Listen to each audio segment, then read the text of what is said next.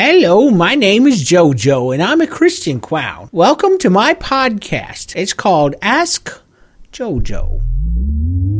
Here come the clowns.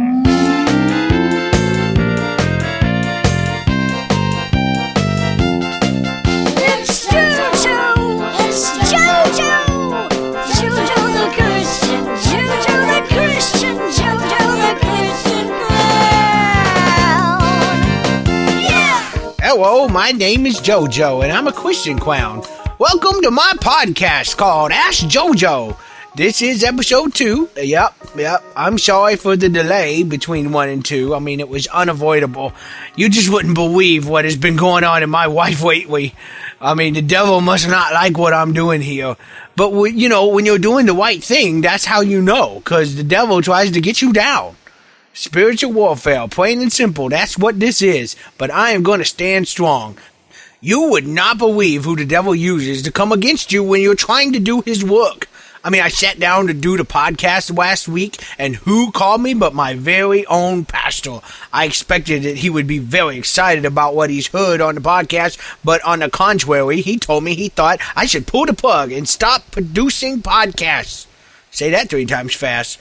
He said that I didn't. He said that he didn't feel that I was, um, how did he put it, spiritually mature enough to be offering advice for other people. He seemed to think that my answers did not reflect the opinions of most Christians, and that people might think that this is just a parody show, and they wouldn't take my message seriously, or even worse, that they would.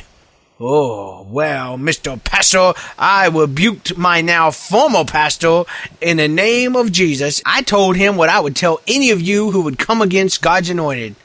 I know that this is what God has told me to do, so fight that. I mean, Psalm 55:22 says, "Cast your burden on the Lord, and he will sustain you. He will never permit the righteous to be moved." I told that pastor that this verse is the reason I do what I do. It's also the reason I've lived in the same garage with my sister for the last 15 years, uh, because you cannot be moved if you are righteous, apparently. Uh, but just because you can't handle the two-edged sword of Christian crowning truth does not mean that you have to put that junk on me. Throw your baggage at the Lord if you've got it. Don't throw it at me. So, what does that mean to you, the faithful listener and Christian clown wannabe? I'm still here with a supernatural, unmovable, unavoidable, unintelligible word straight to you from the Crown Prince of Praise, JoJo the Christian Crown. Yeah! How was that? Was that down? I'm trying to use the, the swang. Anyway, it's time for Ask JoJo a question time. And uh, what about? Oh, this one comes from Marcia Marcia Marcia listener number one.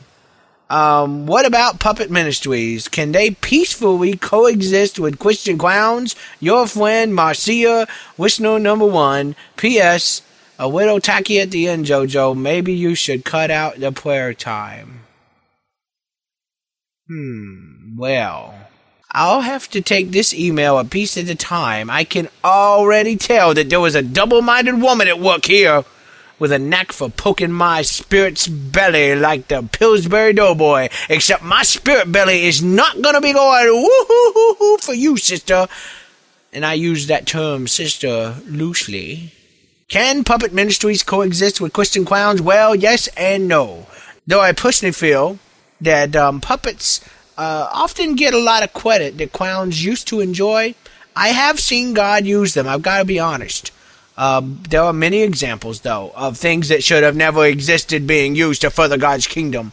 Um, let's see. Uh, yeah, lots of things. Um, snakes, for example. Okay, snakes. We all know that before the fall, with Adam and Eve in the garden and uh, the tree and all this, that snakes had legs and apparently they could talk.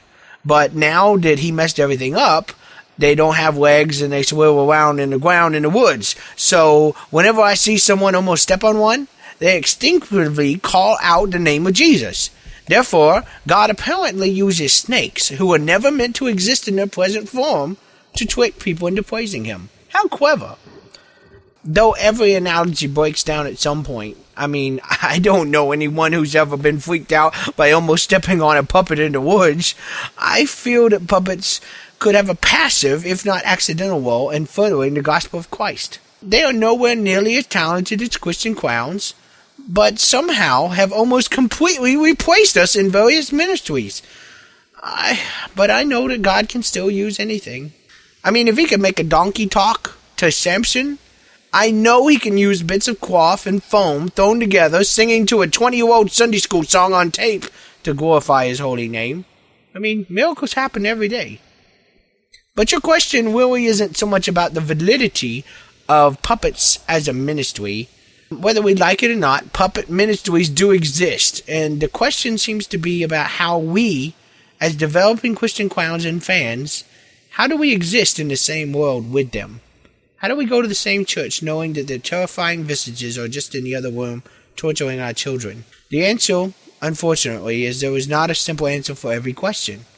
As I read through the Word of God, I have not found a single reference to puppets or puppet ministries, and therefore it is hard for me to speak with any spiritual authority on the subject, but uh, I'm not going to let that stop me.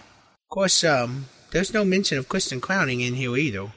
Um, the Bible does say that as long as it depends on you, that we're supposed to live at peace with others. But I do not see that that scripture applies to people who are not alive. Unfortunately, puppets come with a living person operating them. I know that may surprise most of you. It did me. But that's why you can't just jump up in the middle of a children's service, rush the stage, and start beating a puppet over the head with a 10 pound Bible and a pair of left handed safety scissors as I did. Because you may inadvertently mangle the poor misled soul who is operating it. Um, let's just take each type of puppet one at a time and I will offer tips on how you can live at peace with them and uh, those who choose to use them in their ministry efforts. First of all, hand puppets. They're the most used variety, operated obviously by hand. They are expensive and are usually kept in puppet closets on stakes. It's very scary if you've ever seen them. Half of them aren't even wearing clothes. If you can't avoid the ministry rooms using them or the room housing them, I suggest setting them up outside the windows of the children's pastor's home at night.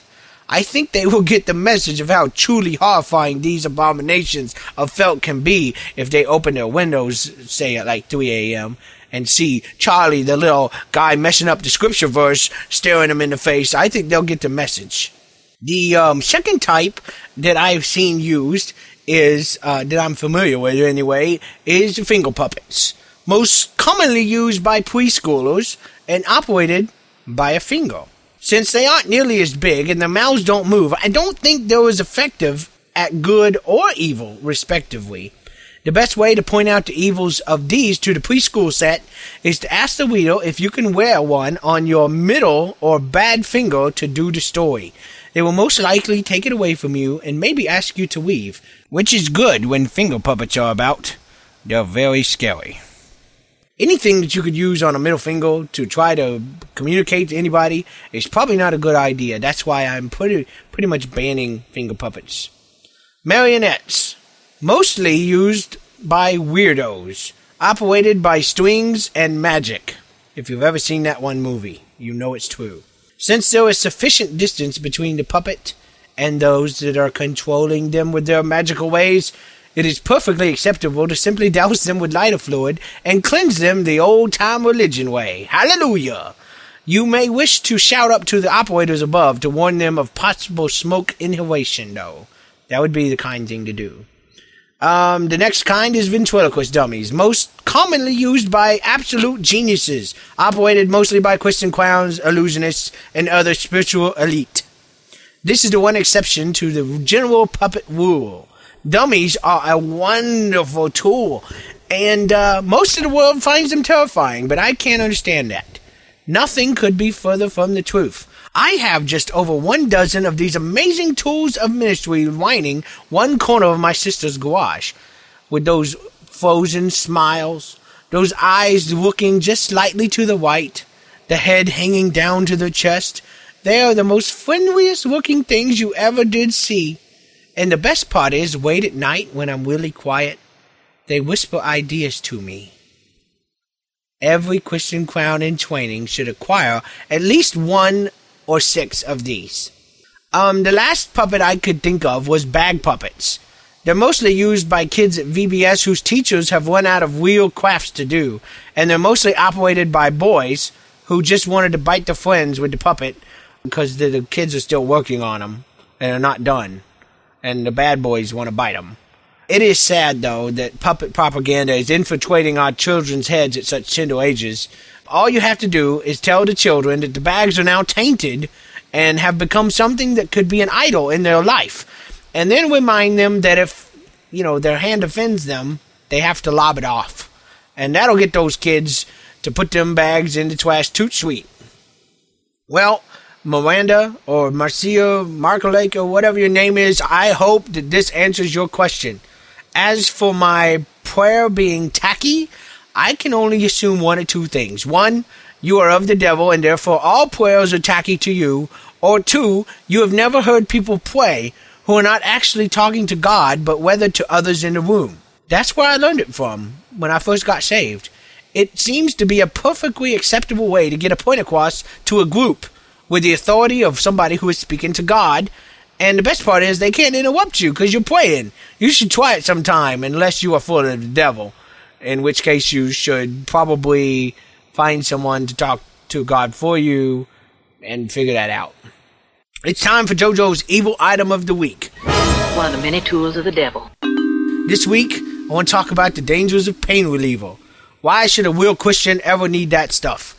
You pray for your headache and then you go pop a pill? That seems like a severe lack of faith to me. I'd go as far as to suggest that pain reliever is probably a demon set out to destroy your faith. So don't swallow demons. It's just not a good idea.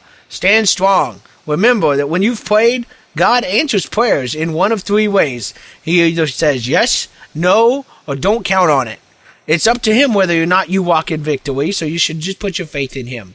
Some would say that God provided healing for headaches when He gave a talented person the idea for inventing pain reliever. Well, that's like saying that God provided an easier way to do dishes when He gave some guy the idea for making a dishwasher. That's outrageous. If God wanted my dishes to be clean automatically, He would have given me a third arm that had a sponge for a hand, and it would do dishes while I was sitting on my rumpish doing nothing but watching TVN. And if He wanted me to rely on man's pain reliever rather than His heating power, He would have, um, I guess he would have had a guy invent it and make it available at every corner store, but he would have told me it was okay to use it, and he hasn't done that. So, those little white pills aren't for you. You need to steal quill.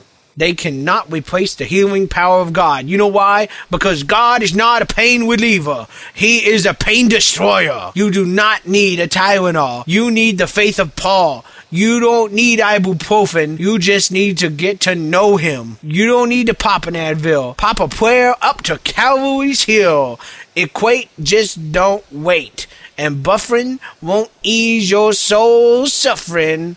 Pretend that Bayer just isn't there and don't be deceived by Aleve. Tell Motrin you don't second that emotion. Tell Pain Reliever to kiss your aspirin. Well, now it's time for us to pray and close out my service, I mean my podcast. So, dear God, please help um what was her name? Uh Marsha to get Jesus so she doesn't think that prayer is terrible. And God, now I need you to help me because they want me to pay the bill for the gas still, but now they want me to pay extra to have it turned back on. So I have the money, but I don't have extra money to get it turned back on. So if anybody, I mean, God, if you have anybody out there that could send me the money, that would be awesome. And please help all puppeteers to repent and begin seeking the only true ministry opportunity, Christian clowning. That way, not only will just their hand be involved in worshiping, but their whole body can be a spectacle for you. Um, so, you know, in the meantime, thank you. Amen. Amen. Uh, that's our show for today. Ask JoJo. Remember, you can have your questions answered by emailing them to AskJoJoTheClown at gmail.com. In the meantime, till next time, don't let others keep you from your dreams. people are always asking me to quit Christian clowning, and I tell them, No, I'm a Christian clown. Can't you understand? All right, then. Be blessed.